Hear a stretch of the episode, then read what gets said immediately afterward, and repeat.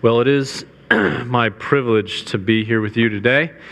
Um, I woke up this morning and I'm staying at my grandmother's house. She's about 30 minutes away in St. John's.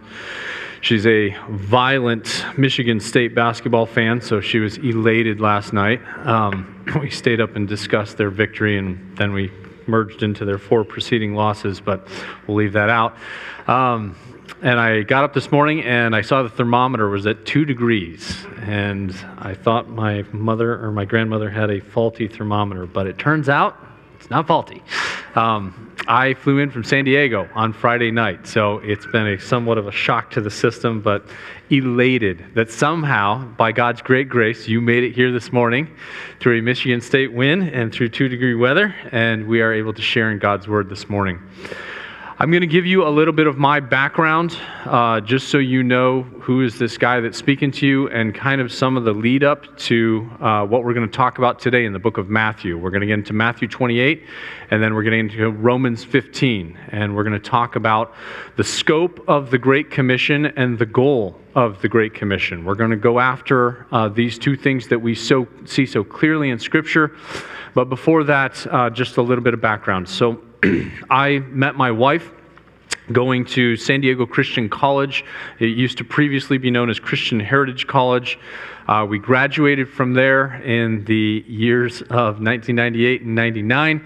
And we started working towards paying off our student debt, like so many of you. And I started off as a baseline accountant. I got a business degree with an emphasis in accounting and started working as a baseline accountant. Eventually, uh, got brought on by a Dutch company, worked in the Netherlands, in, uh, a little bit in Germany, and a little bit in France. And through this time, as we're paying off our student loans and I'm working my way up the financial ladder within the company, we started getting challenged into missions. And we didn't, get challenged by a weekend conference or by uh, what I want to say is a missions call. Uh, we live in San Diego, so I would go surfing quite a bit. And I, I wish so bad sometimes that I wished I would have walked out of the ocean sometimes and I would have seen the country of Papua New Guinea and, like, there's my missionary call. I'm, I know I'm supposed to go, or see something in the clouds. We never got any of that. We read our Bibles, we believed what it said, and based off of what we understood in Scripture, we kept walking through open doors. And I was amazed when I made it to the country of Papua New Guinea, and eventually I was helped part of the leadership team leading over 200 missionary teams. And we did an impromptu poll of how many of them got a missionary call. And every one of them had the same call from Scripture. And they walked through the open doors. And that's what happened with us. And we walked away from what we were doing in San Diego, and we went through two years of missionary training. And we ended up on the field of Papua New Guinea. If you find a map and you look at the country of Australia and you go right up from Australia, you'll find Papua New Guinea. It's a very isolated, remote country. Uh, it's one of the last countries that still has uh, isolated people groups that have had little contact with the outside world. And it took us two years to learn the national language.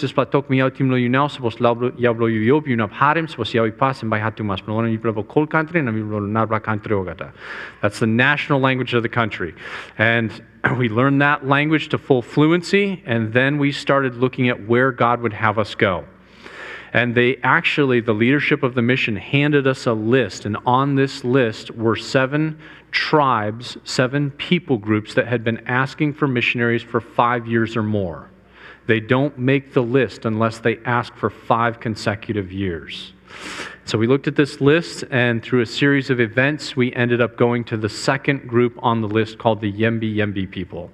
And some of you uh, were able to see that video uh, through the last couple weeks when you arrive in Yembi Yembi, when we landed on the tribe of Yembi Yembi, myself and my two coworkers, we went in, and the Yembis, if they like you, don't ask what they do if they don't like you, but if they like you, we got out of the canoe and we set foot on Yembi Yembi soil, and they took a huge hunk of mud and they shoved it in our face, pushed it all the way down to our Adam's apple. Then they took a coconut and they poured that over the top of our head.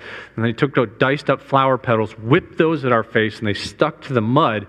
And now you're beautiful. Now you're ready to come into the village. And that was our welcome to the village for the first time. So we're like, is this a sign? Is this good? Is this bad? We ended up staying there for a few days. We took a bunch of language samples, video clips, and we went back out, prayed with our mission leadership, wrote to our home churches, said, We think this is where God has us going. And then unanimously, we decided this was where God had us going. We went back into the village. The Yembis have four clans there's the ostrich clan, the eagle clan, the black cockatoos, and the toucans. They're all birds. And so they adopted us into the clans because they didn't want us to be outsiders. So they looked at me. I'm fairly tall. I've got these long legs and this crooked nose from playing too much basketball. And they said, You're definitely in the ostrich clan. So they put me in the ostrich clan. My wife has long blonde hair. They put her in the eagle clan and the other members of the team in different clans.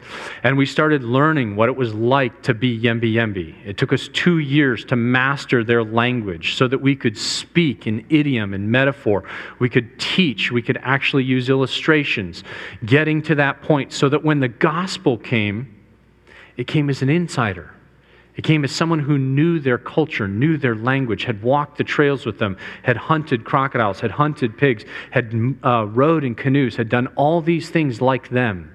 And finally, after two years of getting up to that point, we reached the stage where we were starting to teach. And we told the Yembis, we're going to start the teaching when two moons go by. November of 2007, we told them when two moons go by, we're going to start this talk that you have heard about. And a lot of them were asking questions what is this talk? And the biggest reason that most of the village, 90, 90% of it turned out for the teaching, was we told them, We know your, where your dead people have gone. We know where your dead ones have gone. We're going to tell you this talk. So January rolls around, and nearly the entire village turns out. We've got over a thousand people. They gathered in a grass hut that was built. It's about half the size of this room here. So you've got people on the outside listening in. And we did not start in Matthew, we didn't start in Romans, we started in Genesis 1 1, building the credibility of this God. And I'm firmly convinced if someone doesn't understand Genesis 1, 2, and 3, there's no way they understand with clarity Matthew, Mark, Luke, and John. To build who are the main players, who is this God, to walk them through this one who is unlike anything in their spirit world. Because the Yembis, no man is a blank slate. Everyone has presuppositions. Everyone has ideas. Doesn't matter if you're in Bangladesh, Papua New Guinea, or Lansing, Michigan. They have ideas of where they come from and what are the forces in their world. And to uncover those and to pit them against the biblical worldview. You can't choose both roads. One road is true, one road is not. Which one is it? And to teach this contrastive style. This is what your ancestors taught you. This is what the God of this book says. And to pit these two together and to see them starting to fall in love with the God of creation. We took every one of the Yembi Yembi foods that we could harvest at one time and we laid them out on a canoe. We had these massive canoes. We flipped it upside down. So, this long line of foods. The Yembis have 15 different kinds of bananas, seven different kinds of sago. We had some pig meat. We had some fresh river shrimp. We had some crocodile. We had some yams and taro and all these foods. Cut them up into little pieces. Brought some foods in, outside foods that they'd never seen before apples, oranges Oh my goodness, small enough so that everybody, well, about half the crowd could have a little bit of a bite. Why does God make food? Does God eat? No. Why did He make such wondrous variety? He made it for you, for me. And the Yembis falling in love with this God who is so different than their spirits. This one who cares for mankind and then teaching them through. And we get to Genesis chapter 3, that pivotal linchpin where the whole history of the human race hinges on what happens in Genesis chapter 3. And we get to Genesis chapter 3 and we teach on the fall of mankind. And the Yembis, the Yembis aren't like you guys. You guys are a typical American audience. You're, you're a great audience to teach to. The Yembis, if they like what you're saying, they'll stand up from anywhere. They're, they're sitting on logs or some of them are sitting on the ground and they'll yell, Keep talking! Keep talking. This talk is good to my belly. And everybody will say, Keep talking. And everybody just keeps going like that if they like what you're saying. The belly is the seat of their emotions. Ours is our heart. My heart is broken. My heart is full, all that kind of stuff. Theirs is the belly. So my belly's full. I love this talk. It's going down well. If they don't like what you're saying, they're going to stand up from anywhere and yell, My ears are hurting. I'm about to throw this talk up. My stomach's not happy with this talk.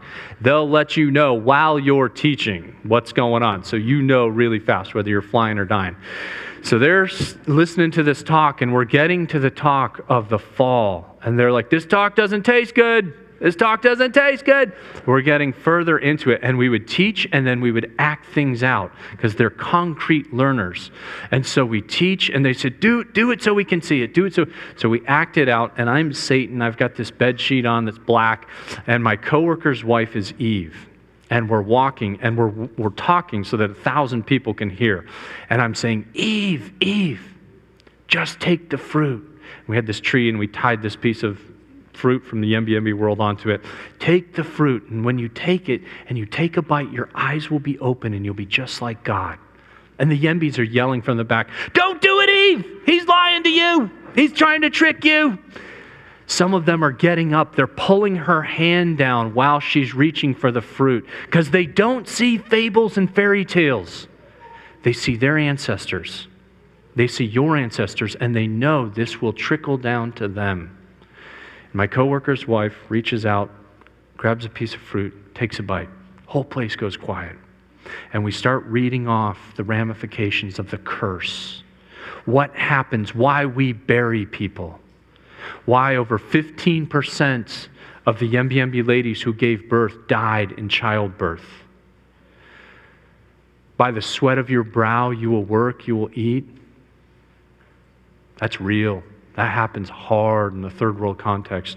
And the ramifications of the fall. But the other half of the promise someday I'm going to send someone.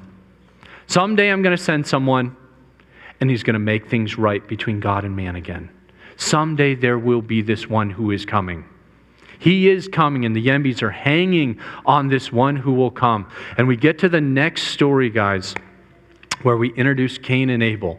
And Cain comes on the scene, and somebody stands up in the Yembi Yembi crowd and says, Wait, wait, wait, wait, wait, wait, stop the talk, stop the talk. This one you speak of, this one, Cain, is he the one? I don't know what he's saying. What do you mean? What do you mean, is he the one? I mean, is he the one that you said is going to make things right between God and man again? No, he's not the one. Good question. He's not the one. Okay, okay. And he's, I'm going to sit back down. Everybody turns and yells at him. He sits back down. Every Old Testament character, from Joseph to Moses to David to Solomon, somebody stands up and asks, Is he the one? Is he the one? The Old Testament is pointing, the whole narrative is pointing to the one to come, to that one. And guys, we finally get to the, we're three months into it, and we break into the New Testament and the Yembi Yembis, they're listening to the first chapter of John. And we read the chapter, and then we get up to teach, and one of the guys says, Wait, wait, wait, wait, wait. Because as we read John chapter 1, where John the Baptist is walking alongside the River Jordan, and he says, Look, he sees Jesus walking alongside the Jordan, and he says, Look, the Lamb of God who takes away the sins of the world. Seven Yembi Yembi stand up. Wait, wait, wait, stop the talk, stop the talk. Lili Jono li mal. This one that Jono is speaking of, is he the one? Is he the one? Guys, one of the privileges of my life to say, he's the one. He's the one. Oh man, I mean, a thousand people starting to go crazy. and the Yembis, I mean, the Yembis, they're typical, cut straight to the point. Stop the talk of John who dunks in water. We want to hear about this one. Stop that guy. We don't want to hear about anything about that guy. And so we get, no, no, no, we got to build the house. We're building with the floor and the posts and the walls. We'll get to this story about the one and so we bring Jesus onto the scene. And Jesus, the one who comes along, who heals people. And we started bringing different people up people who had lost limbs, who had lost fingers, ones who had been sick since we came into the village. If Jesus was here, this is how he would heal people, and this is how he would make things right. If Jesus, was, and I mean, to hear the Yembis as we would walk through the village at night telling stories about this one, falling in love with the Christ before they even knew he died for them. And we finally get to that day, April 21st, 2008, and we presented the death, burial, and resurrection. And I don't have time to get into that whole story, but to, the three hours of teaching and acting, teaching and acting these things out, and you can literally, guys, I, one of the probably the greatest privilege of my life was that day to watch as we would teach and finally we get to the resurrection. And then we teach on the great commission which we'll dive into here in a minute. And to see the yembi yembis as different ones of them you can almost see it in their eyes as they start to understand. And it dawns on them he is the one who was sacrificed, the blood on the doorpost. He is the bronze serpent. And as we look to him, he actually saves. He is that sacrifice. That's why the curtain's torn. He is that one. He's the one who went ahead of us. And to see it come to life, privilege of my life, to be part of that, to see the nucleus of this church come together in that time. We continued to teach, we continued to translate. We stayed for eight more years to see that church gathered, to see elders, to see deacons, to see them practicing the ordinances on their own, and to see a strong New Testament church put into place. And finally, at the end of that time, when the church was strong enough, we returned to the United States in 2016 and I help lead Radius at this point. So that's a little bit of the background as we lead into this. If you got your Bibles, turn to Matthew 28, verse 16. we're going to look at the Great Commission. And I know every one of you, I would guess every one of you in here has read this many times. But to refresh ourselves anew, why this passage is so important to us as the church of Jesus Christ, the ones who were given this commission. And remember the context here. Jesus, the risen Savior, has come back from the grave, the conquering King, and he's giving his final marching orders to his disciples, and by implication, us. He's giving the final thing. And Jesus could have spoken on a lot of things. He could have spoken on family, he could have spoken on the church. He could have spoken on evangelism. He could have spoken on a multitude of issues. But Jesus' final words that are recorded for us in three different parts, different accounts, three different parts of Scripture, his final words are always the same. There's one thing he wants his disciples, one thing he wants his church remembering as he leaves this earth. He says this Then the eleven disciples went to Galilee, to the mountain where Jesus had told them to go. When they saw him, they worshiped him, but some doubted. Then Jesus came to them and said, All authority in heaven and on earth has been given to me. Therefore, go and make disciples of all nations, baptizing them in the name of the Father and of the Son and of the Holy Spirit, and teaching them to obey everything I have commanded you. And surely I am with you always to the very end of the age the scope of the Great Commission. Catch what's being said here. Jesus is giving his credentials first. He's laying out why he has the authority to talk to you and to me about our future plans. All authority in heaven and on earth has been given to me. Based on that authority, based on who I am, I'm saying go.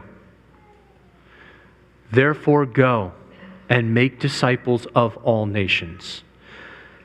Jesus gives his credentials and then he gives the scope. Who are these nations? And some of you have done research on this and you've heard about this, but this term, nations, panta ta ethne, is the actual Greek for it. And what we think of, think of the word panta ta ethne. From that word ethne, we get the word ethnicities or ethnic. That's what we draw out of that. Nations is not meant to be political nation states like we think of Germany, Spain, the United States. That's not what Jesus is focusing on here.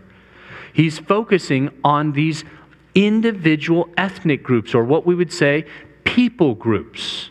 People groups are the focus of what the risen king is going after. Getting to those places. Yes, the United States by implication. Yes, China by implication. Yes, Indonesia. But within Indonesia, within Papua New Guinea, within India, there are entire people groups. entire languages that still have yet to be reached. This is the focus of the Great Commission. And then the other part of this, he says this and teaching them to obey everything I have commanded you. And surely I am with you always to the very end of the age. Guys, that's the church planting component. Man, I, when I got back to the United States, one of the things the Radius board had me do was open a Twitter account. Oh my goodness. Twitter's like this double edged sword. I can follow the Lakers really fast, but I also have to listen to a lot of other stuff in the process. So, this, I hear a lot of evangelical leaders tweeting out God called us to make disciples. Yes, halfway true. There's another half to it making disciples and teaching them to obey everything that I have commanded you. The Great Commission is also teaching, equipping, and building up those disciples into a body, into a church, so they can defend themselves so they can propagate themselves. Here's the honest truth disciples rise and fall in one generation, churches last, churches grow, churches send out missionaries. Disciples rise and fall in one generation. We bury disciples. Churches grow. The Great Commission is not just making disciples, it's planting churches. That's the point of what Jesus is pushing for here. And teaching them to obey everything I have commanded you. The thrust of what our king is saying is I want you to be about getting my message, the story of me, the gospel of me, to those groups who still reside without those understandings. It's clearly made out in Acts 1 8. Jerusalem, Judea, Samaria, and to the ends of the earth. Praise God, Jerusalem, Judea, Samaria all have the gospel in their language, have a church in their location to the ends of the earth. Still waiting. Still waiting. When I was, um, we'd been there for about three years post church, and we had a church in Yembi Yembi. Uh, the Yembis didn't believe that there were actually Americans that uh, were unsaved. Every American that they had come in contact with was a believer. The airplane pilot who landed and brought our supplies, uh, different consultants that would come in for translation or for church planning, uh, the various Americans that they'd met, they were all believers, obviously, because they were part of our missions organization. And so we have a family member who wanted to come visit, and he was an unbeliever. And he's very dear to me and my wife. He's a captain in the Navy, a very distinguished man, and he was on leave and he came over to the country of Papua New Guinea. And so the Yembis want to know everybody who's coming in, how they should greet them appropriately on the airfield and all this other stuff. And so we told them, uh, our family member is coming. He is not a believer and he's very open about that. But he is coming to see his grandson, our son, and he is going to be in church with us for one Sunday, and then he'll be heading back. And so the Yembis are just this flurry goes through the church, going, "We want to meet this guy. We've never met an American that's not a believer." No, we promise you, there are thousands of them. We, we there really are.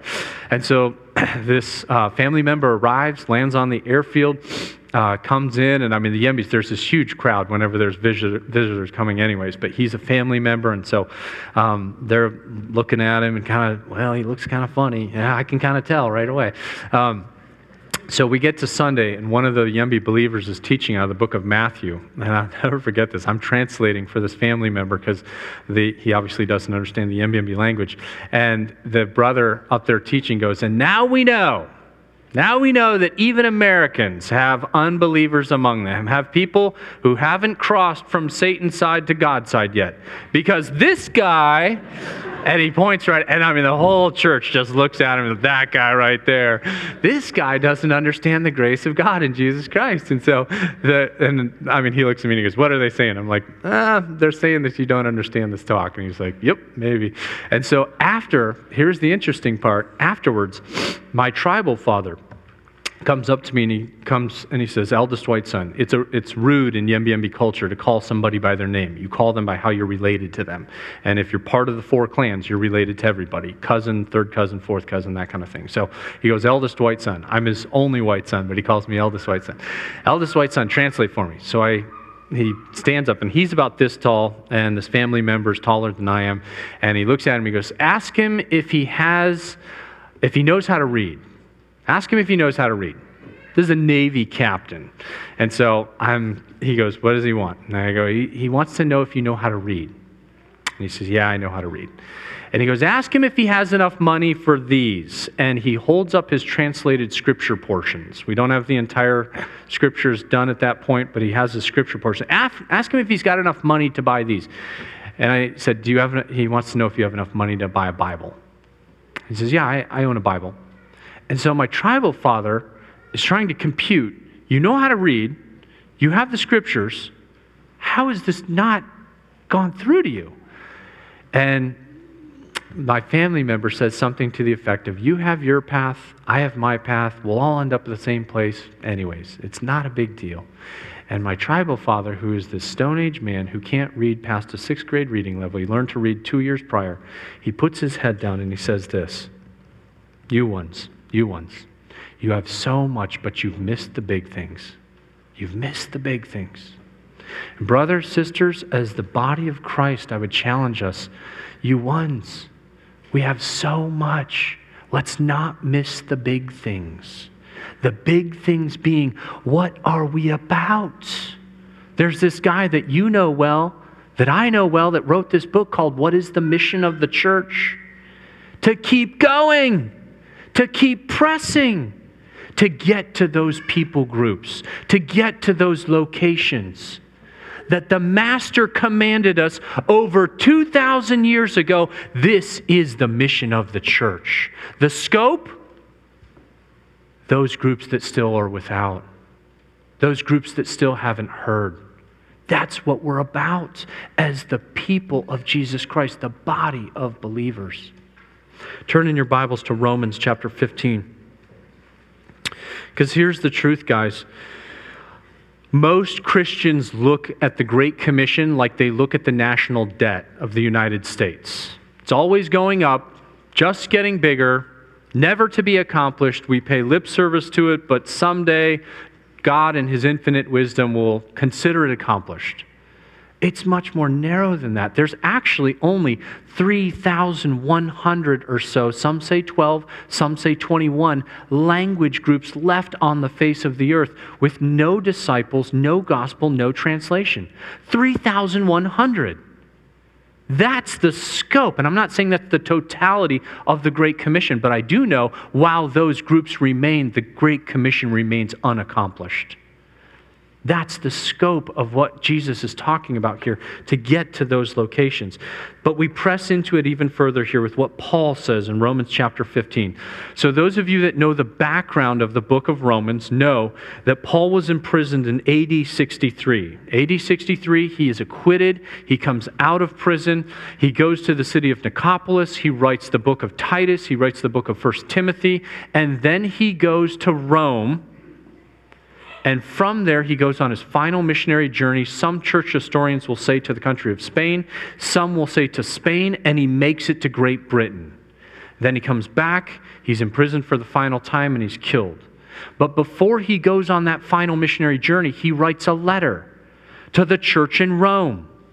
And he tells them of the faith that he holds, the faith once for all given to the saints. He writes this incredibly tight theological letter and at the end of chapter 15, 16 is all greetings. 16 is all saying hi to this person. This is who I'm who's coming with me. Say hi to this individual. Pray for this church. 15 is the essential end of the letter. He makes his point clear. He's writing to the Roman church that they will support him, that they will send him out. Romans is a missionary support letter as they send him on to Spain. But that doesn't become clear to the end of the book of Romans till chapter 15. And so we dip into the book of Romans in 15 with that in the back of our minds. And it says this in uh, Romans chapter 15, verse 18.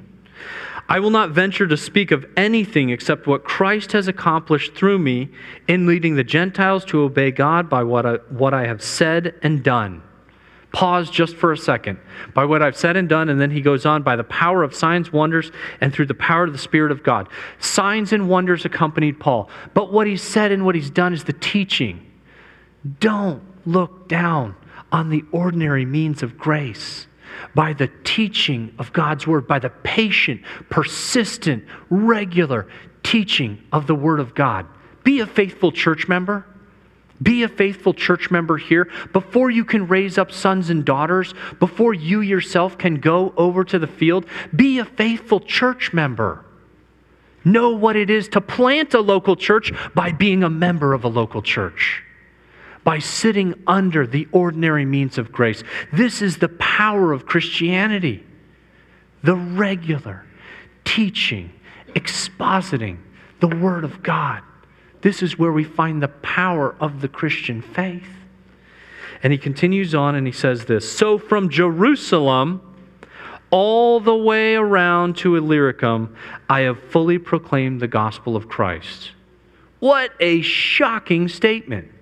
Paul is saying that from Jerusalem all the way up to modern day Albania, back then they called it Illyricum, today we call it Albania, all the way up through this incredible geographic area, I have fully proclaimed the gospel of Christ. How is that possible? How is that possible to claim that region is covered? And then Paul doubles down. He doesn't just stop there. But here's a feature. Here's a feature. Some of you guys that have studied your Bible have heard of chiastic patterns. A chiastic pattern basically is the main point is in the middle. Today, when we speak, today, when we teach, the main point is typically at the end. But for their time, the main point was in the middle. That's basically what a chiastic pattern is. So we're going to skip verses 21 and 22. We're going to come back to those at the end, and we're going to have those be the main point for our time, and we're going to jump to verse 23. So Paul is doubling down on Jerusalem to Illyricum. The gospel has been fully proclaimed. So he says this in verse 23 But now, since I no longer have any work uh, any room for work in these regions, and since I have longed for many years to come to you, I hope to see you in passing as I go to Spain, and to be helped on my journey there by you, once I've enjoyed your company for a while. And now, since there is no longer any work for me to do in these regions, I'm going on to Spain. How is that possible?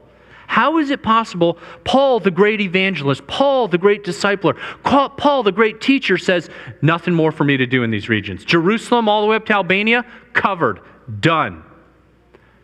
Paul, the pioneer missionary, sees one thing head and shoulders above all others as marking a reached area. You know what it is? Churches. Churches. By God's grace, Jerusalem Antioch, Corinth, Galatia, Ephesus, Illyricum, little outposts of light. Little outposts of light in the sense of churches. And so Paul says, no more work for me to do in these regions. Church historians will tell us that less than 2% of the population from Jerusalem to Albania was even exposed to the gospel. Paul's saying, no more work to do there. Because there's churches. Guys, by God's grace, there are hundreds of missionaries, thousands of missionaries in San Diego, California, in Lansing, Michigan. We don't call them missionaries. You know what we call them? We call them church members. You are meant to reach this area. I am now meant to reach San Diego. Yembi Yembi, that's a previous chapter. Now I live at 2211 Penrose Street. And on Penrose Street are Denny and Jeffy, are Danny and Eileen. And the restaurant across the street that I go to every once in a while, that Indian restaurant that I love the food so much, but I keep going back because I'm building a, re- a relationship with Harshit Singh. And I want to see him come to church. These are my people and my responsibility. I don't call myself a missionary, I call myself a church member, a faithful church member. This community is yours. This community belongs to you. You be faithful here. You raise your children to be faithful. The refugee population, the incredible opportunity you have with foreign exchange students, The incredible opportunity 50,000 young people coming in, having their minds jarred by all kind of stuff that their professors are giving them. And you, this bastion of light, right here. This is how we say, this is our area. But I don't call it a mission field.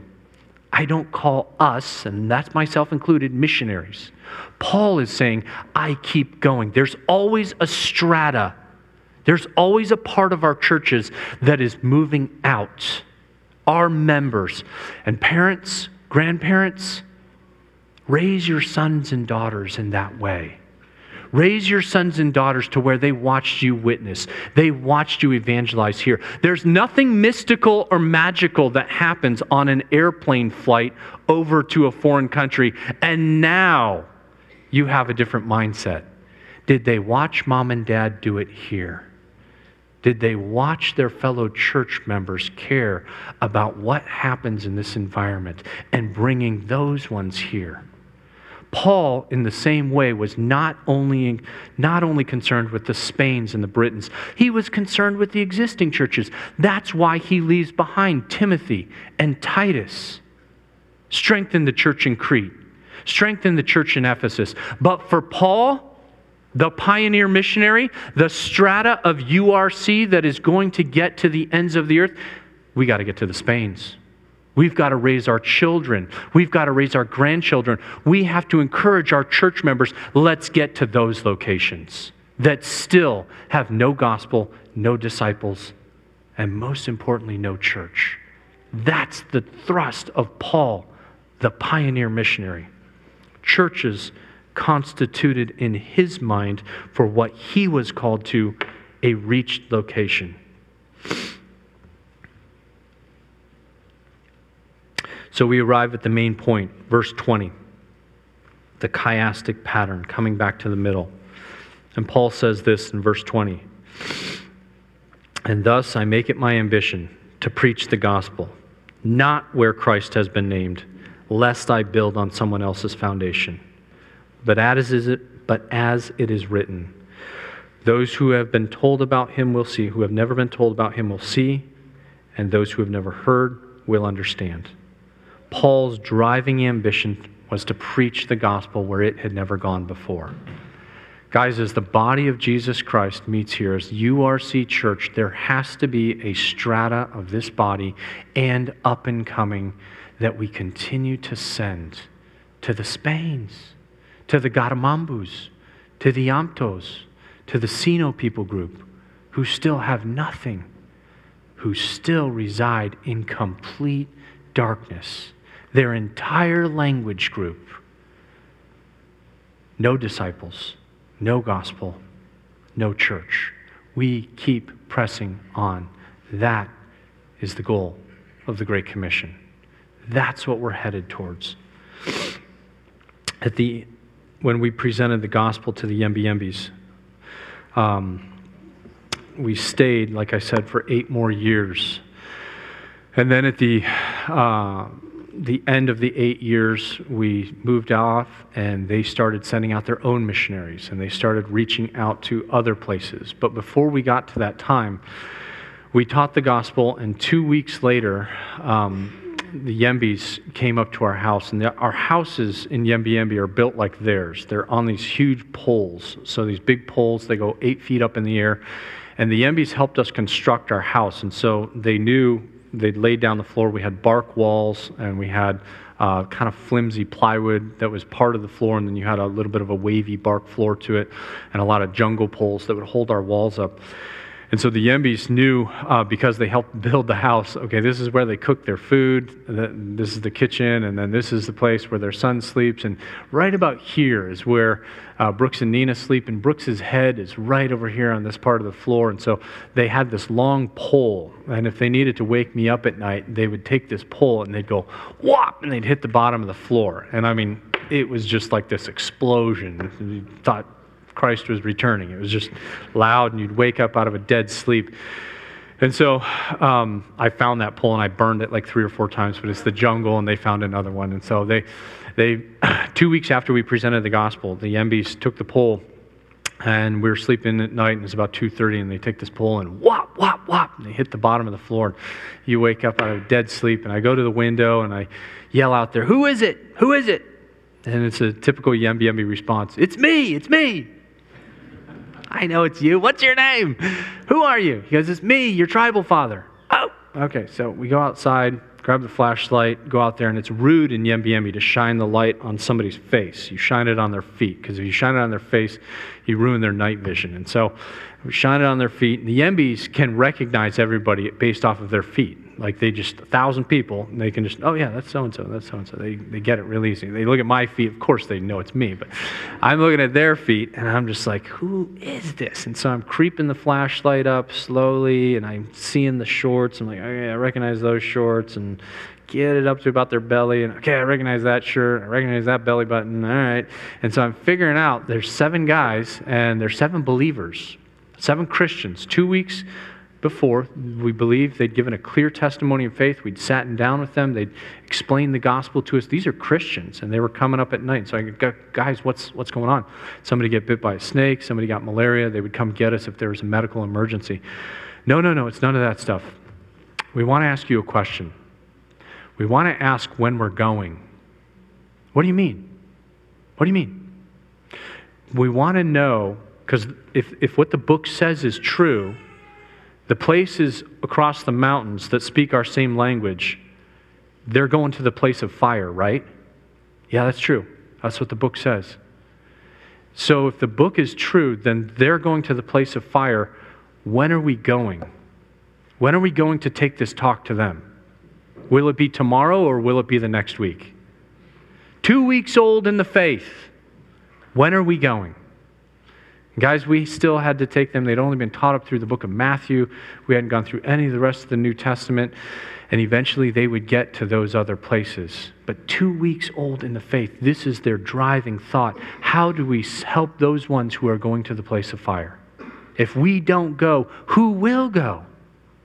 And here's the punchline I've had two businessmen and one really wealthy church offer to fly a group of the Yembi elders and their wives back to the United States to give a missions conference.